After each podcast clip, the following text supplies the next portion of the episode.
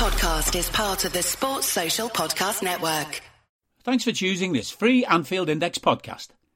If you'd prefer to listen to this or any of our other shows without adverts, then now's the time to check out Anfield Index Pro. With AI Pro, you can supercharge your entire listening experience. You'll not only get all of our podcasts without the ads, but you'll have them far faster with our quick publish feature available exclusively for subscribers. AI Pro also puts you in the heart of our sound studio with an option to listen to many of our shows live and interact with the podcasters in real time as the shows are recording. Upgrading couldn't be easier. AI Pro is available on all popular podcast platforms, and we have our own apps for Apple and Android. Just head on over to AnfieldIndexPro.com and get started today. Hello and welcome to AI Scouted on Anfield Index Pro. I'm Dave Hendrick, joined as always by Mr. Karl Matchett. How are you, sir? As spectacular as a Sadio Mane finish. How are you? I am tremendous, absolutely tremendous. Luis Diaz is off the mark. Thiago Alcantara proving once again that he is a very spectacular footballer. And a 3 1 win over Norwich that was well deserved, but a little bit more hard fought maybe than we thought it would be or than it should have been. Diaz is off the mark. Thiago Alcantara proving once again that he is a very spectacular footballer. And a 3 1 win over Norwich that was well deserved, but a little bit more hard fought maybe than we thought it would be or than it should have been. Yeah, maybe so. I think only because of a lack of a clinical edge in the first half, to be fair. Um, as we discuss- discussed on Raw after the match, I think we had done enough, even without being absolutely lightning in the final third, to create at least two scoring chances. And you know, if Tsimikas, for example, puts that one away early doors, then it's a very, very different game straight away. Yeah, very much agree. Very much agree. But it was good. It was uh, it was good to have them have to fight back, you know, because there's going to be really tough games coming up. Obviously, we were helped massively by what, by what happened afterwards, which is Tottenham going to the Etihad and winning 3-2. And it means that if we win this week, this week in the midweek game against Leeds, we'll only be three points behind City. Now, I think it's fair to say City have the easier running. Liverpool's running is quite difficult. They face all five of the teams in the push for fourth. Manchester United, West Ham, Tottenham, Arsenal, and Wolves. But at the same time, they're more than capable of stringing these games together and, and going on a, a long extended win run. Yeah, definitely so. I mean, we've seen from Man City what they seem to have done is actually dropped points in little tiny small batches and then the rest of the season is just relentless winning runs and that's what really demoralizes you know a lot of people chasing them or even neutrals who are looking for a bit more of an exciting title race it's that sort of 12, 15, 16 unbeaten in a row where they just seem to be winning every week without doing anything special, without playing particularly well, often without racking up big, massive score lines as well. But it's just consistent 2 0, 3 0, 2 0, 3 0. And it becomes very, very difficult to stop them. But pressure does funny things. And a little bit of expectation on the shoulders and a, a, bit of a missed opportunity. You just never know. I mean, this is the the long awaited one, like you say. It's been ongoing since December that that top end of the league really has been a bit imbalanced in terms of who is really where because it's all well and good having the game in hands. We know that we've been in this situation before, and then you go and drop the points, and yeah, sudden, suddenly that sort of feeling of momentum. I know it doesn't really exist, Dan. Don't worry, but the feeling of it exists, and all that sort of almost almost a pressure valve release when Man City did drop points and the and the excitement goes through the roof all of a sudden. If you then drop points in the next game, even though it doesn't make any difference if you drop them in this game or three weeks down the line, it feels like a missed opportunity.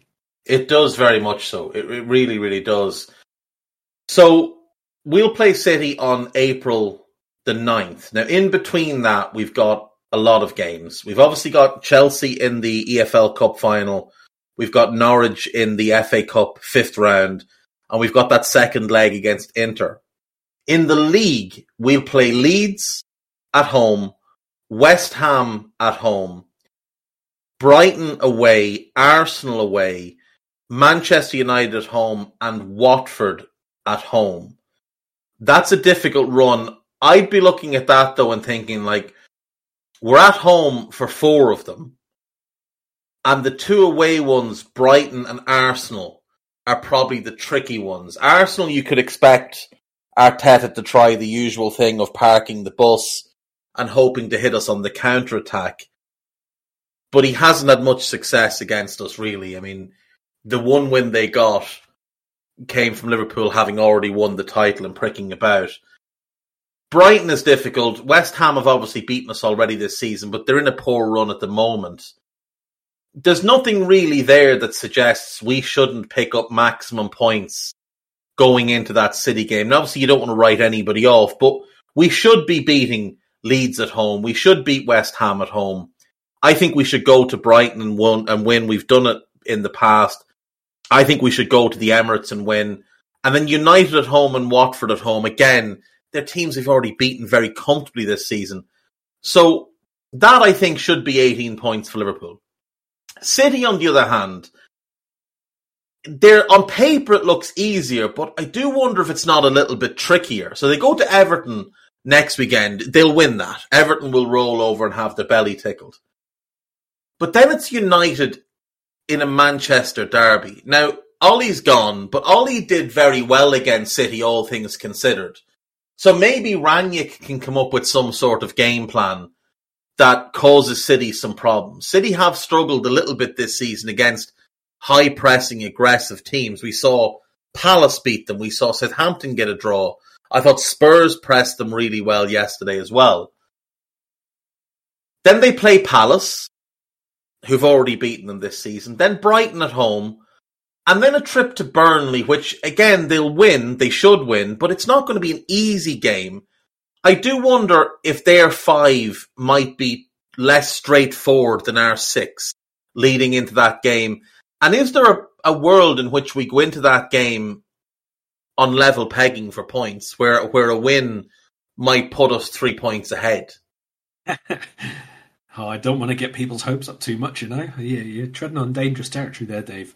Uh, it's very, very early on in the season to be worrying about all this. Is all the only thing I can say. I know there's not that long to go, but there is still a long way to go. And yeah, it's absolutely feasible because I don't know. Take even like at home against Brighton, I would expect Man City to probably put four past them with the style mm. of play that the two teams have, and you know, obviously a, a, greater attack and threat for Guardiola's team. But all it takes is like you know a third minute red card for Ederson or something like that to completely change the trajectory of a game, and that can happen to us as well. I mean, like Man United at home.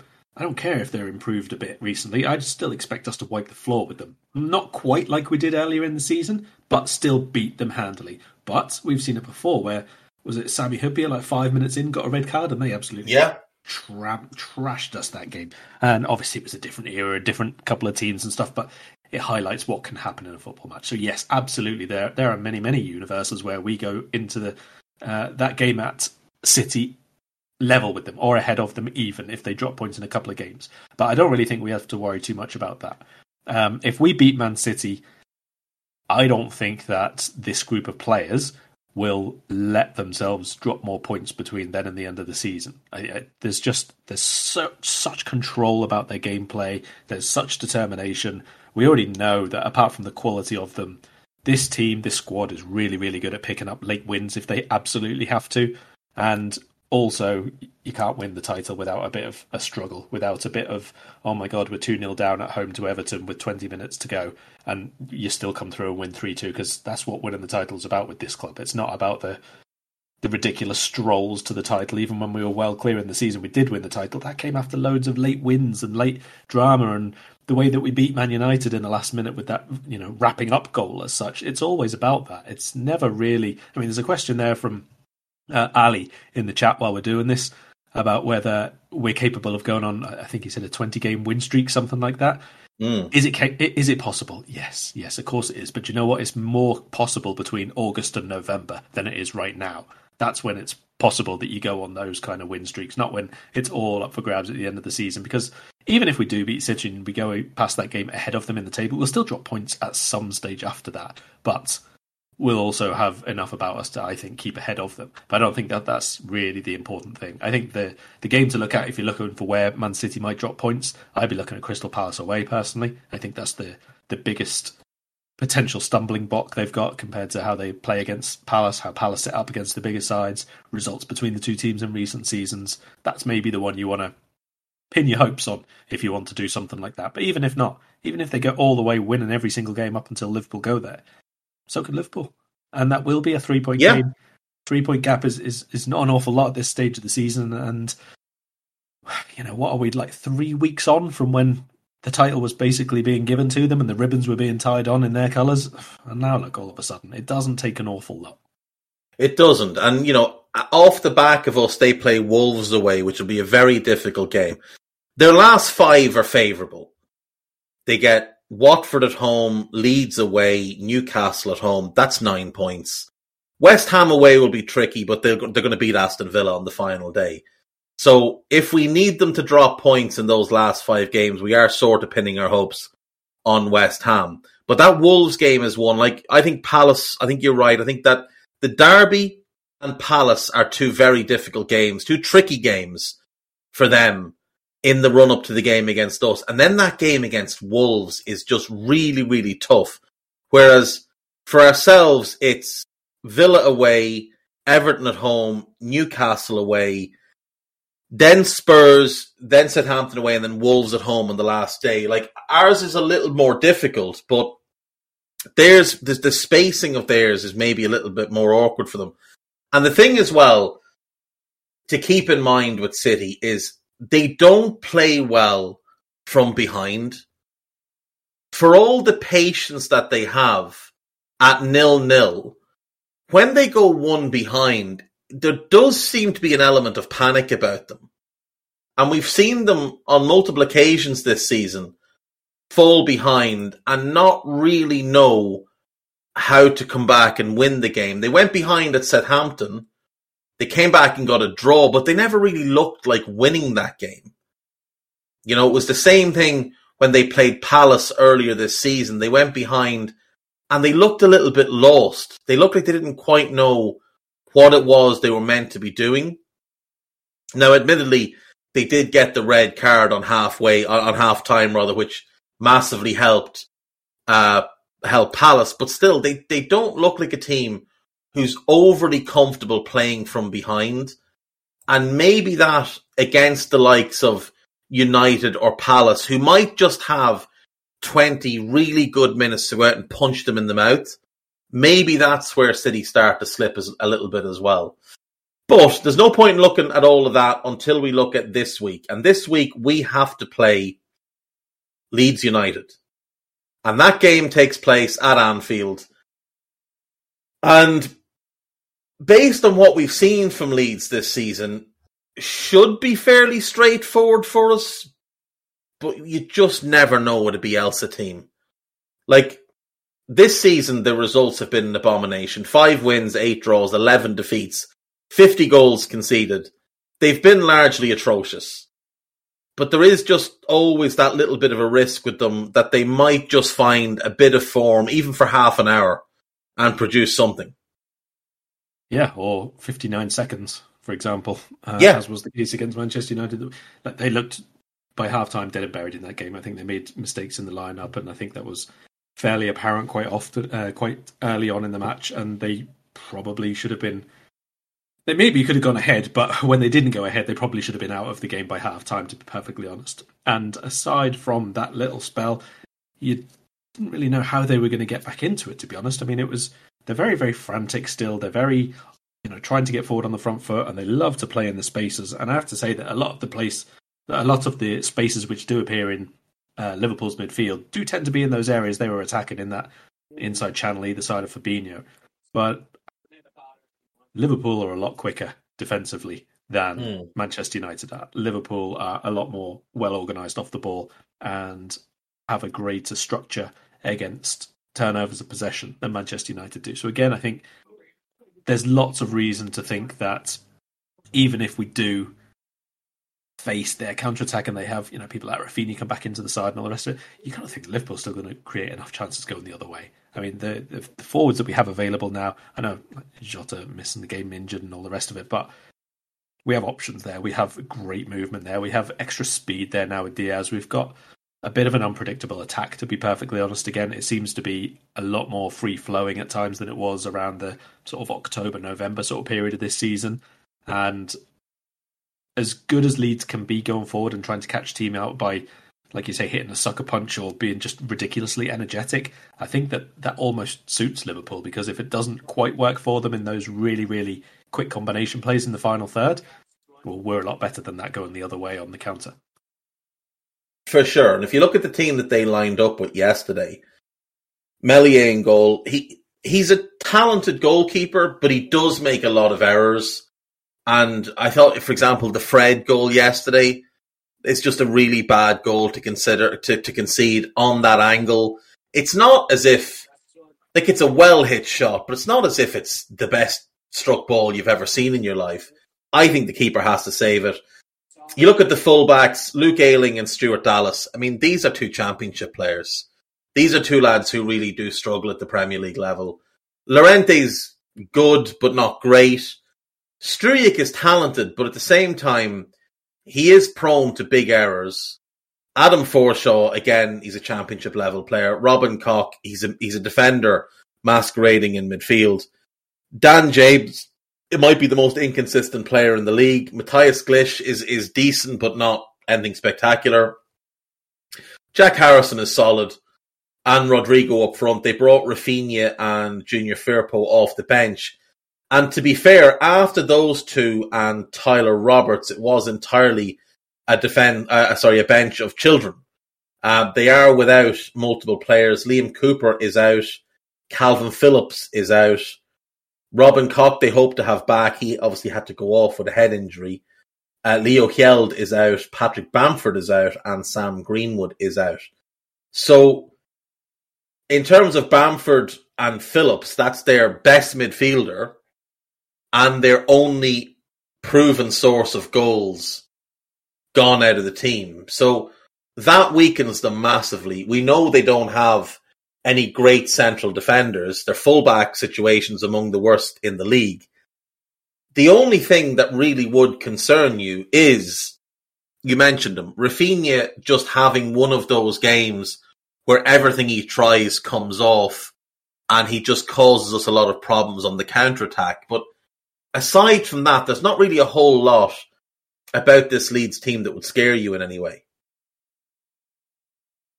No, I mean they are ridiculously quick and they're very, very energetic and all the rest of it, like we said. But you know what? That game against Man United, apart from being very tough to take once they got themselves back into the game and then lost out fairly easily again afterwards, it was actually also played on a really, really heavy pitch, ridiculously bad weather, driving rain, puddles all over the pitch. That would have been very, very tiring for them. And well, I don't suppose it'll make a massive difference to the start of the match, to the, to the starting lineup maybe, but again, another 90 minutes where you might have to be chasing the ball for quite a lot of it, where you might have to be really, really physical in stages. There was a lot of big tackles went in in that game between Leeds and Man United, and I imagine there were probably a fair few bruises to deal with afterwards, maybe a few knocks and stuff. And that once you get to like an hour and 70 minutes against teams like Liverpool, Man City, and a lot of ball circulation and having to be really physical against the forwards, otherwise, you, if you stand off them, they're just going to tear you apart. It, it's difficult to do twice in three or four days, and especially because Leeds, like you say, have a bit of a smaller squad. They don't have the experienced options to call on to rotate like five positions, especially through the, the spine of the team there. I mean, I would expect a few changes. People like maybe Raphinha come back in with let uh, Dan James go up front again where I think he's probably a little bit more uh, not dangerous and certainly not consistent, but maybe just it suits his direct style of play. I think when you play him on the wing, you're basically looking for him to do one of two things, and that's either cut in off the left or just cross it from the right. And without Bamford, the right hand side one isn't really an option. If Raphinha's playing, you want him there anyway. So I think if you do play him as the nine with Rodrigo just off him, it's probably a little bit better as an outlet. He can link a bit better in the channels with Harrison and Raphinha, for example. Maybe that's probably their best way of playing. But again, asking him to do 60, 70, 80 minutes of sprint, especially if they don't score early on and have something mm. to hold on to, that's a, that's a difficult ask at Anfield. It is. It's a massively difficult ask, especially when, like you say, they're coming off that game at the weekend, having been largely played on what looked like a bog. Um, so what do we expect from them then? They don't have a whole lot of options. I kind of feel like the goalkeeper and defense will remain the same. Um, looking at the bench, I mean, Firpo could come in at left back, which might allow Dallas back into midfield, where he is a little bit better. Uh, Raphinha, like you said, he could come in. I mean, there is the option, I suppose, of pushing Jack Harrison into a more central role and playing James on the left, but he hasn't shown any want to do that this season. Um, their options are limited. I, wonder, it may, could maybe Joe Gelhardt start this game? We've seen him make some spot starts this season. And while he is obviously a very young, inexperienced player, he is at least a proper number nine and would at least give them something of a focal point. Because, like, Rodrigo's a talented footballer, but he's not a striker. Like, he's a second striker, attacking midfielder. He's kind of positionless he works best when he's allowed to drop off and, and roam deep into the wings and whatever else. He doesn't play well through the middle, whereas Gelhardt at least could play through the middle and give them a focal point in attack, even if it's just, you know, a reference point of, right, well, that's the direction we're meant to be playing in, but we're not going to give it to him because Van Dijk is stood a yard from him. Yeah, maybe. I think either that or Tyler Roberts getting another run at centre forward. That might be the alternative for them if they don't want to uh, go with. Be parties in the match at house if Tyler Roberts gets the start. the one and only member of the Tyler Roberts fan club. Well, I paid up for a year, so you know. Even his parents out. are out at this point. They're like, "No, this, this, this is not is not working out." No, like I mean, he uh, Roberts is a funny player. He's one of them. He's very much a confidence player and if if in the first five to ten minutes he gets a couple of things that go really well for him, you'll see him really start to grow into and affect the game. But if those things go badly for him, by half time he's done nothing else other than those things in that first five to ten minutes, and then he's to start again for the second half. Um, Roberts himself also just more comfortable off a striker, yes, exactly as a striker. Yeah, that, exactly what I was just about to say there. I mean, the, the problem for him really is that he is ideally suited to where Rodrigo usually plays. Mm. And unless they go Rodrigo and Roberts behind him, which is not really an ideal mix because both of them are going to be sort of looking to come short to the ball and looking to be carrying it from a little bit deeper. And I don't really fancy then having to leave out Raphinha potentially for Tyler Roberts to start. That's that's not the ideal situation there. I assume Raphinha is going to come back in. You know, he was just left out because he was left out and he hadn't been playing particularly well. But he did affect the game when he came on. He obviously did score, and I think Leeds just generally, aside from the fact that he's their best player, obviously, they just look better when they have that really direct, fast-paced outlets on the flanks because they're so chaotic in midfield. There's very rarely too much structure, especially off the ball. You know, in the way that you see this like net almost from Liverpool when we have the ball high upfield and we're rotating, trying to find spaces for the gaps. You know where the midfielders are going to be. You know where each and every one of our three midfielders are going to be, waiting to receive possession and switch play and all the rest of it. But with Leeds, you could as well see them at right back as left wing. I mean, it is just there to be exploiting the spaces and there to be trying to make the most of the second balls and the turnovers and link play and all the rest of it. It's it's it's fun, no doubt about that, but it doesn't lend itself to defending against really good counter pressing sides. No, no, it doesn't at all. And that's sort of the area that you think we would look to take advantage of some of the many flaws in this Leeds team. United were able to carve them apart quite easily with, with very simple movement and just by attacking central areas, you'd imagine we will look to do very, very similar things. So let's look at us then. Obviously, coming off the back of the Norwich game where Jurgen made, I think it's fair to say, more changes than either, excuse me, either of us expected. I don't think anyone, you know, you look at the team, there was Allison, Virgil, Mo are the only three that started in the same positions. Sadio obviously started, but he played in a different position to where he played midweek.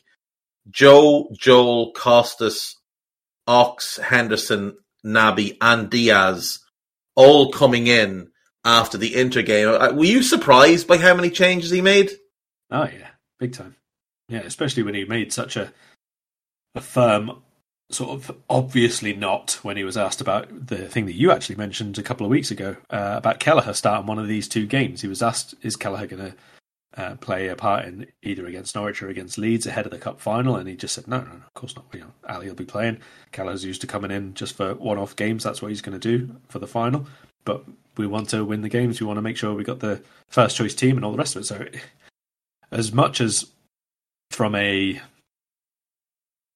consistency and cohesion point of view, I thought that again it would just be like I said at the time and, in Scouted last week about four or five changes, maybe tops, maybe mm. one in each line and, and an extra one somewhere. But no, that that was well above what I expected, which was fine in the end. And you know you can't really complain when when the game was won anyway. But if you do that again for this game and then you're considering whether to keep the same team twice in a row for the cup final, possibly, or whether you're still going to be rotating quite heavily again and go sort of seven changes one game and six the next and five the next, and hopefully then across a period of three weeks when you're playing six or seven games, everybody only plays three or four of them from the start. Maybe that's the plan here, but I, I'm not really sure that heading into a cup final, that's what I'd be most comfortable doing. I have to say that that answer did annoy me a little bit because I, I thought you've basically said you, you don't really trust Kelleher in a league game, but yet you're going to trust him in a cup final. Like that, it just didn't sit right with me. Now, you know, he'll have his logic, and obviously, look, stuff gets lost in in you know what what he means to say and what he actually does say. Sometimes it, it doesn't always come out exactly right from, but yeah, I just found that a bit strange. Like you're not willing to start him at home to Norwich or Leeds, who are not very good, but you're happy enough to start him against Chelsea in a cup final. Like I know you don't really take the cups all that seriously, and maybe you're just a little bit annoyed that you have the hassle of playing a cup final, but still, it, that it just didn't sit right with me. Yeah, I think that's fine. I mean, it is a first choice goalkeeper. It's not a position which is habitually rotated, and I can understand that it's you know someone. No, that's fine. But then then play Alisson in the cup final. If you want to win games, and it's you're not going to beat Norwich and Leeds without Alisson, then play him in the cup final as well. Or are you saying it's not as important? No, I think it's just that he's earned the right to play in that competition, and that's where he's going to play. But he's not earned the right to be ahead of Alisson all the time yet. That's all. It's one game. It's one game. I it just it bugs me. Uh, anyway, we'll move on. For this game, we expect that Alisson will obviously start in goal. There, there's there's no real possibility of anything else. But do you think the rest of what we see in terms of the outfield group might be the team that he has in mind for the final? Well, I had thought so. That was my thinking going into this whole sort of week, really but because there were so many changes for that last game, I'm not really sure now. I mean, I would have expected Konate, for example, to start the two games against Inter and Norwich, and then Matip to come in for two games against Leeds and uh, Chelsea for the final. But let's be honest, Konate played a lot better against Inter than Matip did at the weekend, or indeed has done in his last few outings. So if you bring Konate back in for this game, is this like an audition for the final? And if he plays well, is he going to be back in for the final, or are you going to keep rotating them one after the other? Because mm. again, you, are going to lose out on cohesion and understanding, and you know that natural partnerships that centre backs have after a good run of games together. Or is this going to be Matip starting again and then Konate comes back in for the final?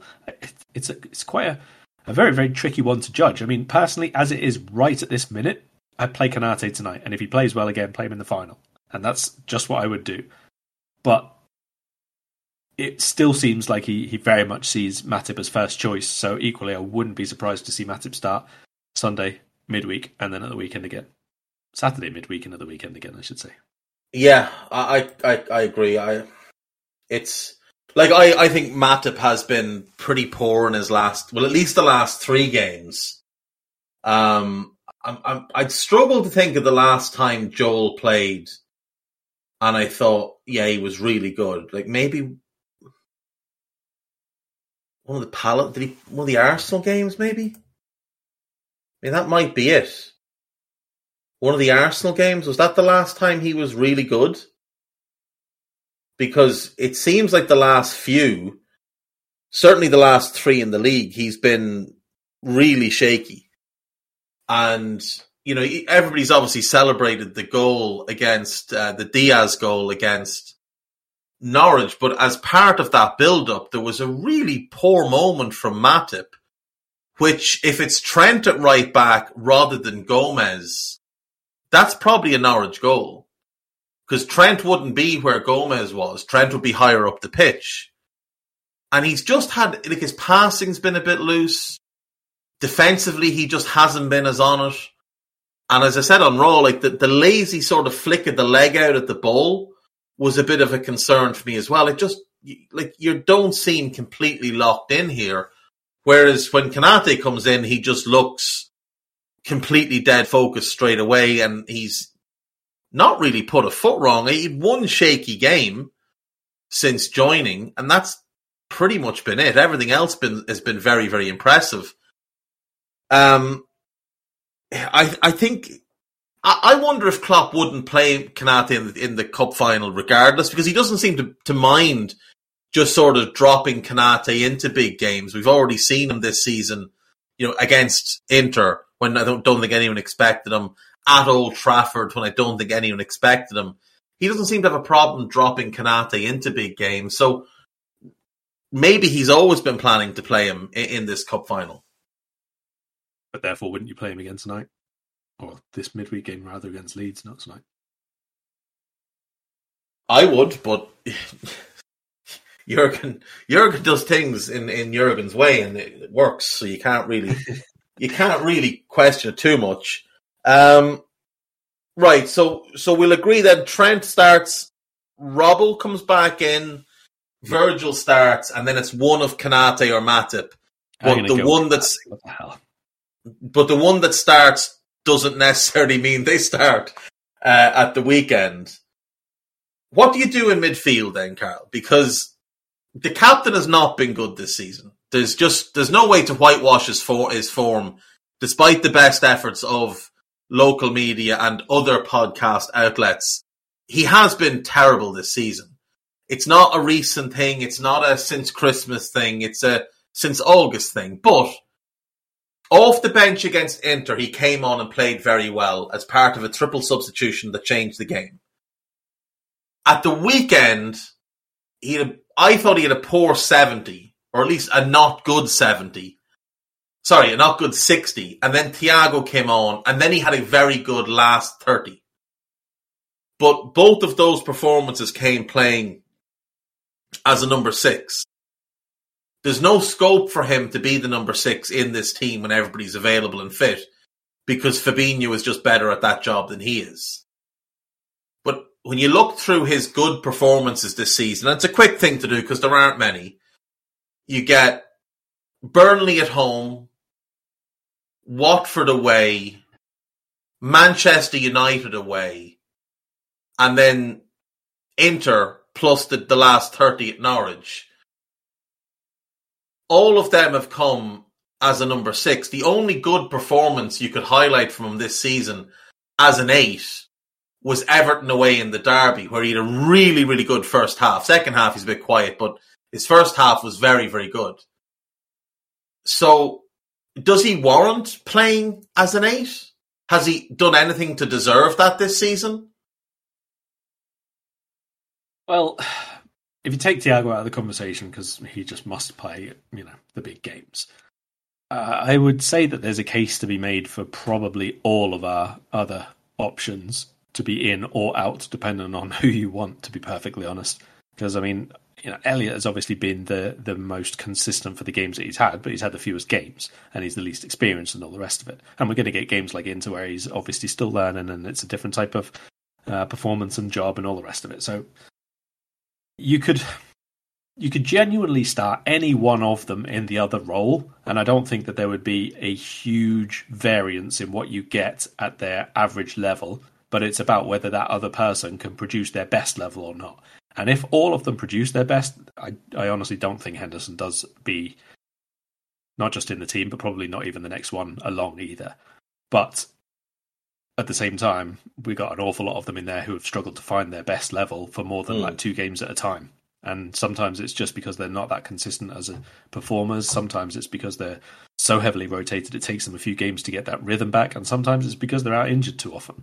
So But I'm not. The thing is, he's the only one that gets c- given consistent chances and stays in regardless of form. Like Naby comes in, plays really well, and then he's just left out of the team. Then he comes in, has a bad game, out of the team. Like Naby doesn't get to play his way into form. Harvey obviously hasn't had the chance to play his way into form. Ox is a player who has to play his way into form and just never gets given those runs. Whereas, like, it feels like if Henderson turns in five out of ten and four out of ten and six out of ten and five out of ten, he'll just stay in the team. Whereas for any of the others, they kind of have to come in and be turning in eight out of ten every single week. Well, right Now- or wrongly, I, I think that that's a, a reward's not the right word, but it's basically a perk of being where he is in his career. That's that's what I think. I mean, there is What past is best? well, no, it's not just about being at your peak or not. It's about being the standing that you have in the team. Obviously, his status as captain. I know, I know you'll have the argument that that shouldn't matter, but obviously there are t- intangibles and things in the team that Klopp wants that we don't necessarily either know or agree are with. such a bullshit argument But, that are but- only ever brought out to talk about mediocre players. But it you never hear intangibles it brought out for good players. Of course it matter.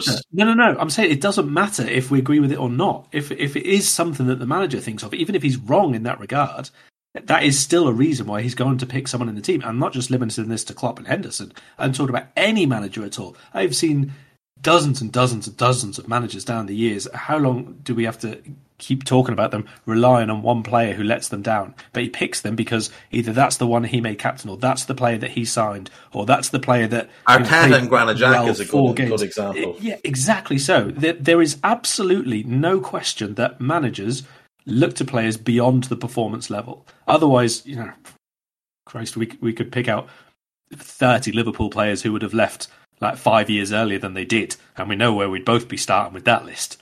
Um, Yes. there there are many many reasons beyond just what the players do on the pitch, and you know, managers are people. Like we we spoke about Klopp last year, going through uh, we, when we started discussing whether managers could have form.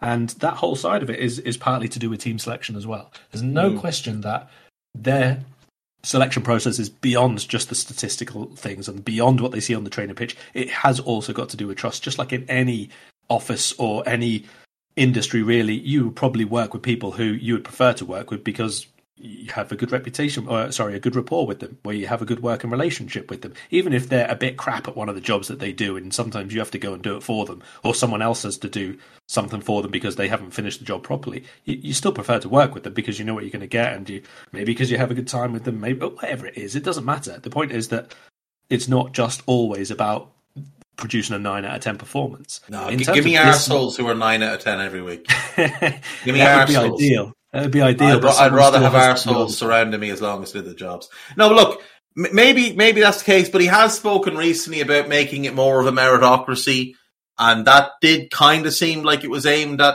the players like Henderson who've maybe come to expect that they should be in the team. He did obviously drop him for the Inter game, and I don't think that can be looked at any other way than like he hauled him off early against Burnley and dropped him for the Inter game. Now what's his name, Fletch on BT tried to claim it was because he gashed his knee, which is just nonsense. Like he got a little bang on the knee and he'd been playing terribly before that. So, and then he played on for 30 minutes after the knee issue. So he, he was clearly fine. Um, maybe he does drop him again. Maybe he does drop him again. Maybe he looks at him now and sees that the only really good form he's gotten from Henderson in the last three years has been as a number six. That that is think- just the position to go go with for him. Do you think for the final, Klopp's going to pick Henderson in the team, Yes. in the lineup? So he's going to play as an eight there, right? So that's Almost probably certainly. assuming assuming nothing happens between now and then. That's going to be Fabinho, Henderson, Thiago. Yeah. Yeah, So for this game for Leeds, I think Henderson and Thiago, one of them starts and the other one replaces them because we've seen too many times both of them struggle with two and three games in a week. And since my assumption is that Henderson Henderson comes off the bench in this one. Yeah, for Thiago because he didn't start the last one. Yeah, that Naby starts, and maybe we finally get the start of Naby, Fab, and and Thiago, and then Henderson comes on on like fifty five for him, and just that's just what the midfield is, and then for the cup final, I do think it will be, I think it will be Henderson, um, Henderson, Fabinho, Thiago, Yeah. which is isn't ideal, but it, it I think it's what he'll do. Yeah, I think that'll, that'll be fine. I think that's Um, for the, the weekend.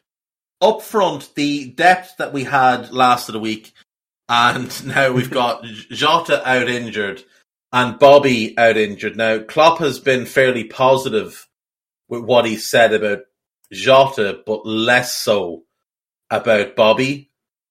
Um, I don't expect that we'll see Bobby for a couple of weeks. I assume he's now out of the cup final. Jota, I assume he misses this game, but the hope will be that he's back on the bench for the final. What does Klopp do up front in this one? Is this the game where you go Mo, Divock, Diaz, and give Sadio a rest? I think we just leave it as it was. and go with Sadio through the middle again? Yeah. Yeah, I'd, I'd 100% be on for it because I think it is the type of role he'll need minutes in to adjust to the demands of it. So yeah, I'd absolutely be on board with Sadio starting through the middle, Mo on the right, up against you know the Stuart Dallases of this world. And since you know Max Aarons, I thought did a pretty good job on Diaz. Max Aarons, I, I think is is actually improved as a defender over the last couple of years. He's still rash and he still makes mistakes, but he has improved from where he was. But, you know, after that tough test, you give him, I think, probably the worst right back in the league. I'd struggle with, to find a worse right back in the league than Luke Ayling. So, yeah, you give Diaz the chance to go up against Luke Ayling, who made Jadon Sancho look like, well, Jadon Sancho again at the weekend. Yeah, uh, I'm fully on board with that. I think, you know, we, we have seen Klopp just randomly go, hey, Divock, you're starting this week after, you know, not playing for three months or whatever. So there's always the opportunity for that to happen. But I think, again, bring him on second half, shuffle things around as needed, rest whoever needs it. I presume that would be Sadio and Mo before the final, or at least one of them. Um, hopefully, by that time, we're already like three or four goals up. Yeah, yeah, exactly. I, th- I think I think with the forwards especially, the emphasis on this game being our game in hand that we've waited a couple of months for now, the emphasis is so much on needing to win that first and foremost you go with a strong lineup, get ahead, and then change what you need to. You Yeah. can't make mistakes in this game. No, no, you can't at all. This this is one where you've really got to go and and put them to the sword because, well, let's be fair. They they invented some COVID cases at Christmas time because they were getting smacked game after game after game, and they didn't want to get smacked again. So they invented COVID cases, and they're just a horrible bunch as well. Not so much the players. I don't really like. I, I like a few of the players, but their fans are just a horrible bunch of lads. Like all the carry on at the weekend, flinging stuff at players after United scored. Elanga nearly got knocked clean unconscious. Just desperate behaviour.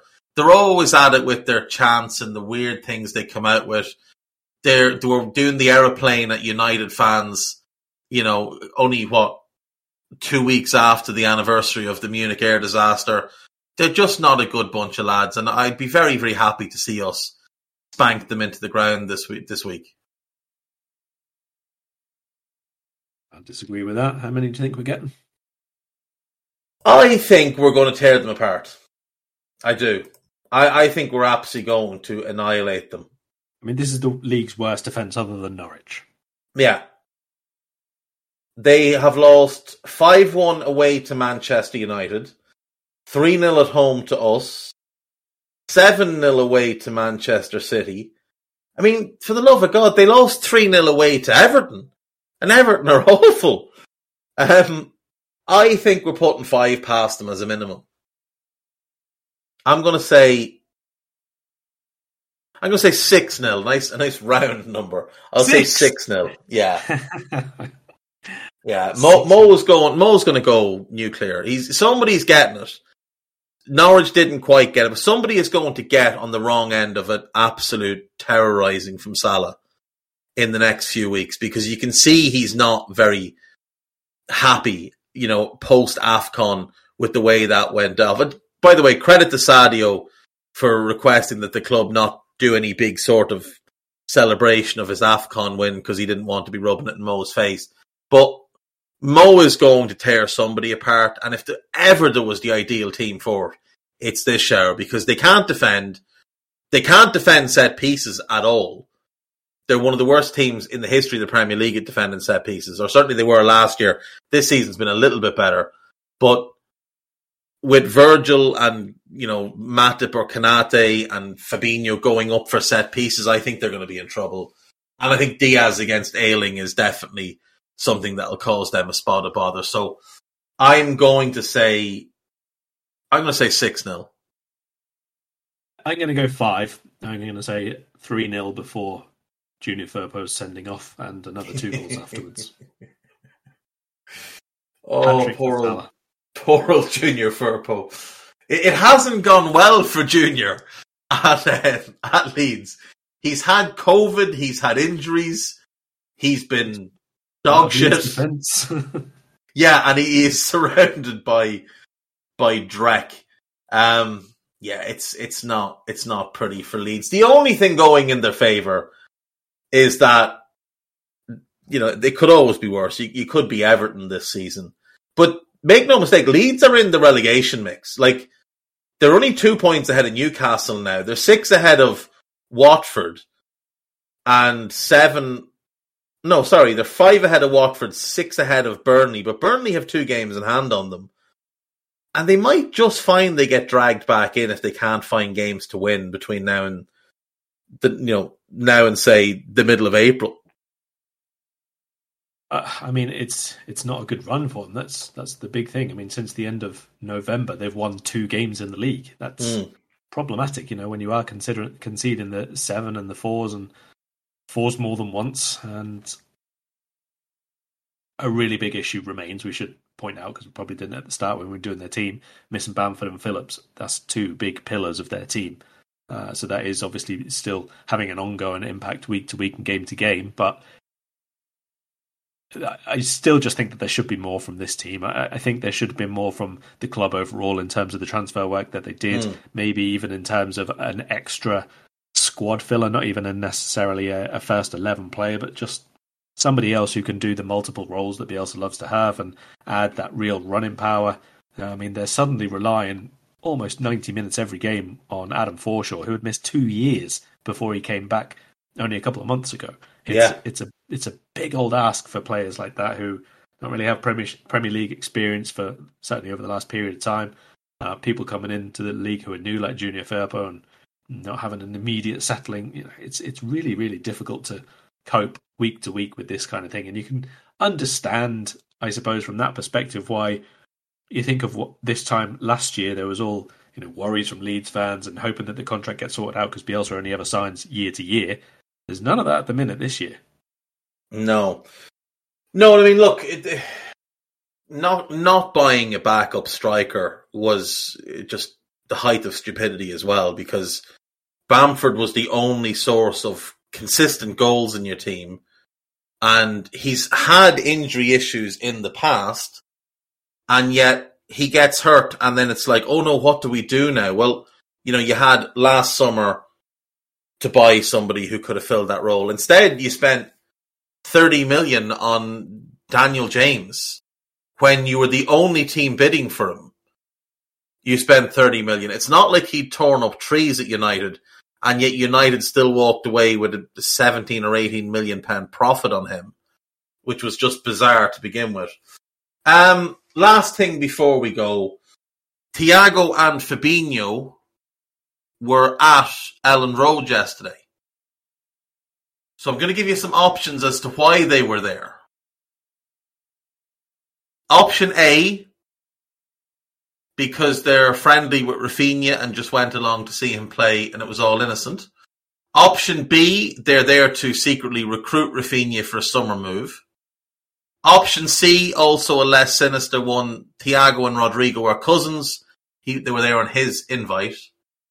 Option D, they were scouting Leeds ahead of this weekend.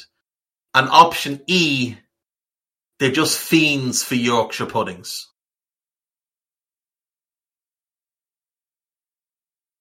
Similar to the final option there, I, would heard it was because the Bovril is really, really highly rated at Elland Road and they wanted to sample it themselves. Makes sense. Makes makes. I'd imagine they sell Bovril by the fucking bucket load at Elland Road. All those Gamony fans of theirs. Um, yeah, I, I, I, assume it's either it could have been a combination of option A and and C, where you know Fab is, is really close to to Raphinha in the Brazil squad, and Rodrigo and Thiago are uh, are you know cousins. Really cousins. You know they're not really cousins. No, they're not really cousins, but they're cousins in the way yeah. you, people are cousins when their families are really really close. Yeah. Um.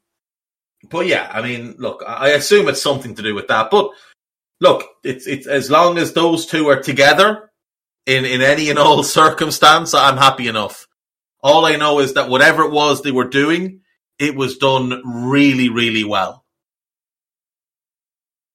Well, those two together don't really do anything other than really, really well. Hmm. Winning took place somewhere along the way. We will leave it at that for today, and we will be back later in the week ahead of the cup final against Chelsea, where at least they're a decent team to talk about, and you're not sort of left wondering can Stuart Dallas do a job in another position for them this season. Uh, anything you want to plug before we go? I have a big preview for this game. Uh, looking back at uh, a few comments made 20 years ago and the next couple of weeks, and basically where this Leeds Liverpool fixture all ties in. That'll be on the Independent on match day, worth a read, and then prior to the weekend, lots of European stuff. Cool. Follow Karl on Twitter. Check out his work on the Independent, and follow Guy Drinkle at Guy Drinkle. See you next time. Goodbye. We hope you enjoyed listening to this Anfield Index show. Please be sure to subscribe to our channel so future podcasts find their way to your device automatically. There's nothing quite like fan engagement, and we'd love to know what you think of anything discussed on this show. The best way to get in touch is over on our free Discord community, where both podcasters and listeners debate the hottest LFC topics 24 7. Sign up free now at AnfieldIndex.com forward slash Discord. You won't regret it. You can also follow us on Twitter at Anfield Index and find us on Facebook by searching for Anfield Index. Oh, and before you go, we'd love it if you could leave us a five star review on your favourite podcast app. It only takes a couple of seconds, and it means the world to the people who create these free shows. Sports Social Podcast Network.